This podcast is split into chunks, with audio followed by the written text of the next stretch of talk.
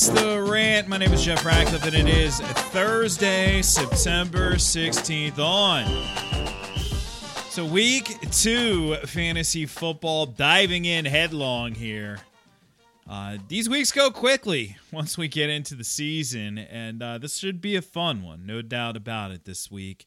We'll see if we get uh, some confirmation on what we saw in week one or vice versa. Remember, week one can be an anomaly. Every year we see things that happen in week one that aren't a great indicator of what's going to happen the rest of the year. So we'll see. We'll see. Of course, we'll process that every step of the way with you. And uh, just a word to the wise yet again, I-, I try and be as clear cut as possible when it comes to start sit decisions. I don't, me personally, ever want to come up with crazy narratives to talk myself into starting somebody, and I certainly don't want to go based on whatever the heck your gut is. I've often said my gut has only gotten me 20 pounds overweight in my life. It hasn't done anything other than that for me. And when it comes to these decisions, I really want to do all the research possible. Now, of course, I get paid to do this. You may not have that opportunity. If you do, that's cool. But if you don't, the easiest way to make a start sit decision based on what I would do if you want to do what I would do, or what our consensus would do at FTN, or whatever your favorite fantasy analyst is. The easiest way is to use their rankings. Now, I know I preach in the preseason to be flexible with rankings, but that's because we are not looking at a very finite outcome. We're looking at a wide range of outcomes over the course of 17 weeks. Whereas in the season, we're looking at a fairly finite out. I, I realize anything can happen in any given game, but the amount of outcomes is sizably smaller over the course of one week. So I really want to be strict to rankings. And if you have a flex decision, I do have flex rankings. I like everything. I always just use my half point PPR rankings, but I do put up PPR and non PPR for you as well. Over at FTNFantasy.com, the price is cheaper so use the promo code RATPACK to make it even cheaper. We reduce the price now that the season has started, but there's still time to get in. You can get in at any point. That's the beauty to it. So today on the podcast, we will break down wide receiver cornerback matchups for you, upgrades and downgrades. And remember, I am talking to two different audiences here. I'm talking to a DFS crowd, I'm talking to a season long crowd, and you might be part of both of those crowds. However, we can't reach the same conclusions on one side of that fence or the other. So there are certain players, like the first player I'll talk about in terms of rank uh, matchup upgrade.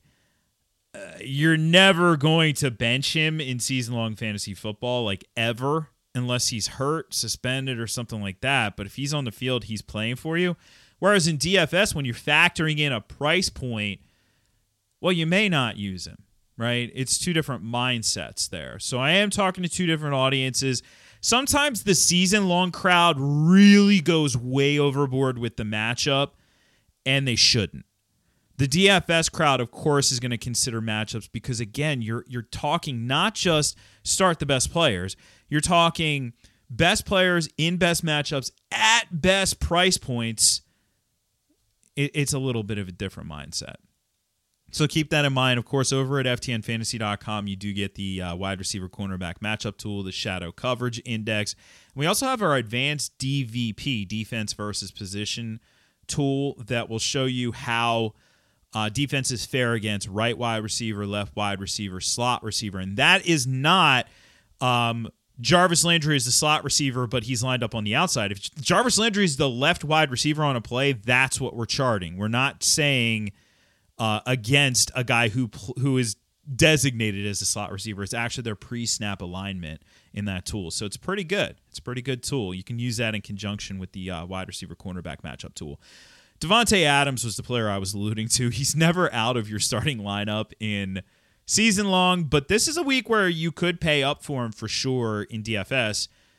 It's against Detroit. And Detroit entering the season was already one of the worst secondaries on paper and they lost one of their starters. Jeffrey Okudah out season ender.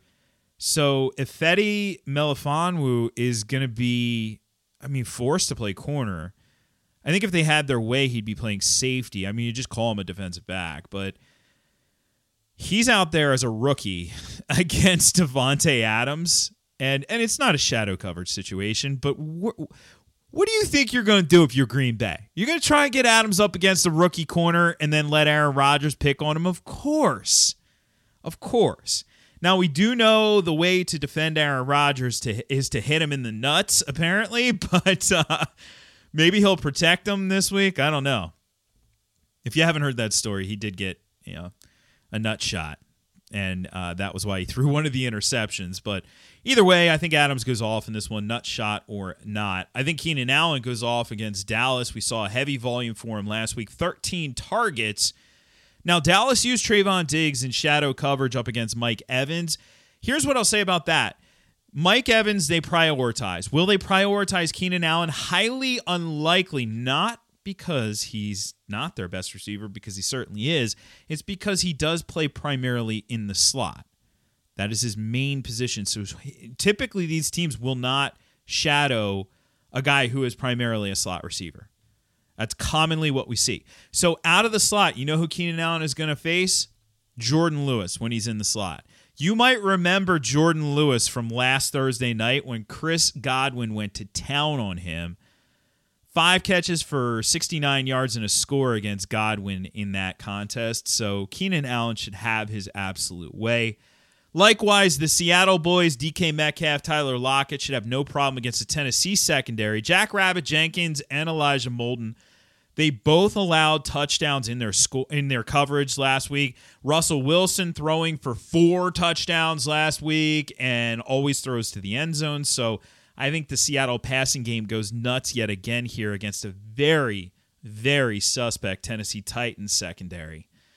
I just mentioned Mike Evans. I, I think here's what we're to do we're to take a break, and I want to dispel some myths about Mike Evans, and I want to talk about this matchup for the Tampa Bay Bucks against the Falcons secondary.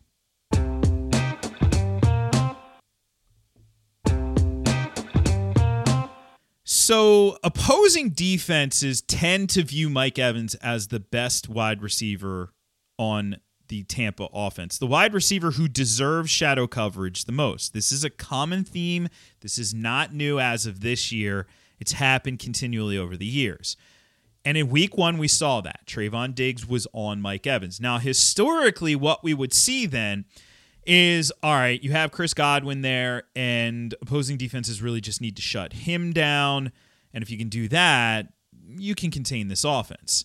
But right now, you hey, you could try and shut Chris Godwin down, and guess what? Antonio Brown's going to go off. You could try and shut both of them down along with Mike Evans. Good luck, by the way. I don't think any team in the league outside of maybe two or three, Denver, Cleveland, maybe the Rams, have enough firepower at, at cornerback to do that.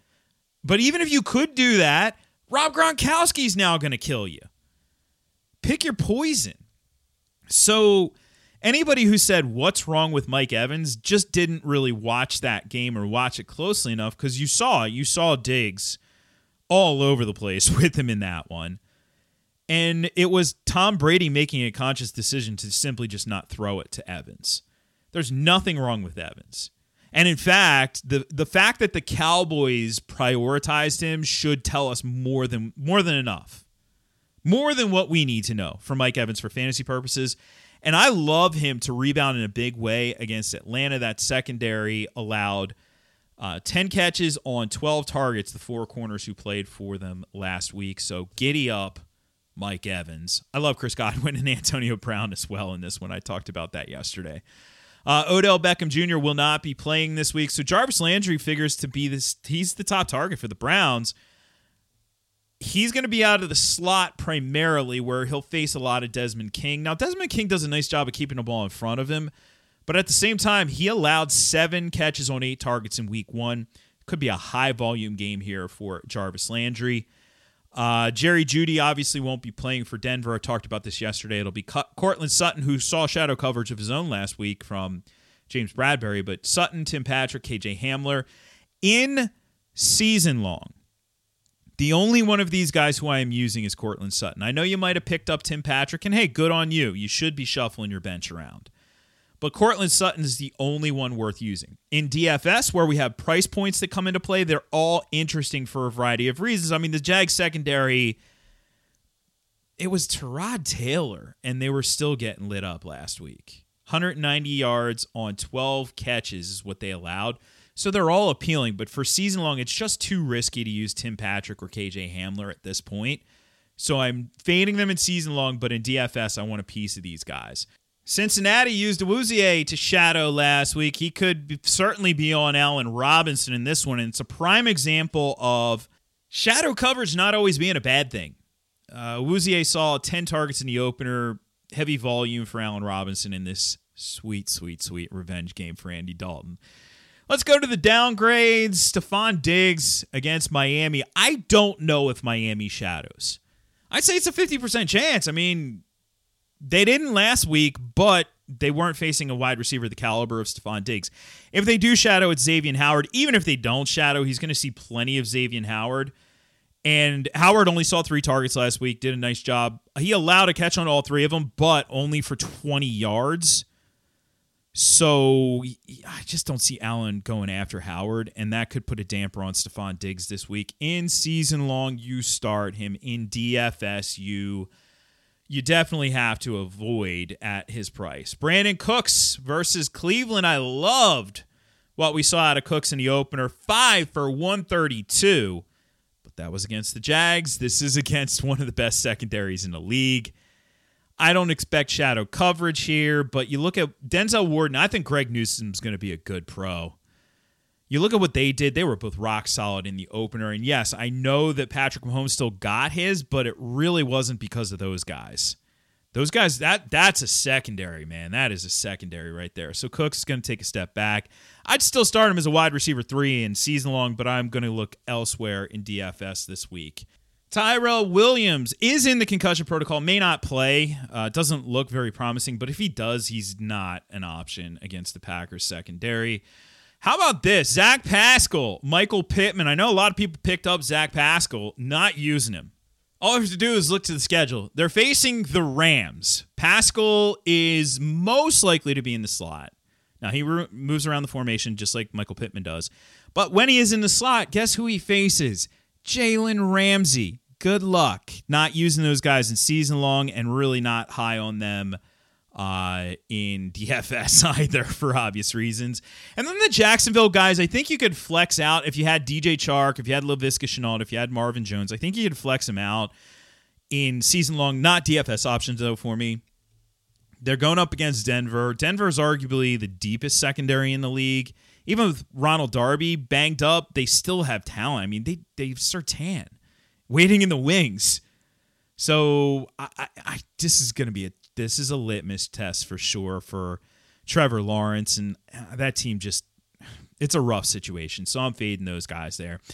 If you want the rest of the matchups, of course, you can get them over at ftnfantasy.com. Remember, the way that I do it is I grade out the matchups not only based on the strength of the corners that the receiver is going to face, and remember, they're going to face multiple corners unless it's a shadow situation, but also based on the skill of the receiver. So, you know, historically, these types of charts would make it look like a good receiver against a good, a really good corner is a devastatingly bad matchup when the reality is they kind of cancel each other out a little bit. And I think that's an important thing to to to remember. Too many times I've seen people talk themselves out of making a solid play in season long fantasy football simply because they perceived a bad matchup while ignoring the skill level of the player that they uh, were considering. Now, it doesn't work always, but that's part of the process, right? That is part of the process. Process over results.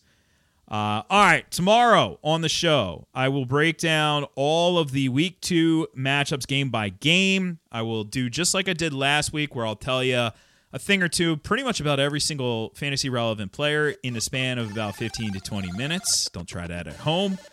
And get you set up here for all this action. In the meantime, FTNFantasy.com if you want player prop bets FTNBets.com. Promo code RATPACK on both of those. And of course, I am at Jeff Ratcliffe on Twitter, at Jeff Ratcliffe on Instagram. And I will catch you on the flip side for another edition of the pod. I'm Jeff Ratcliffe, and I'm out.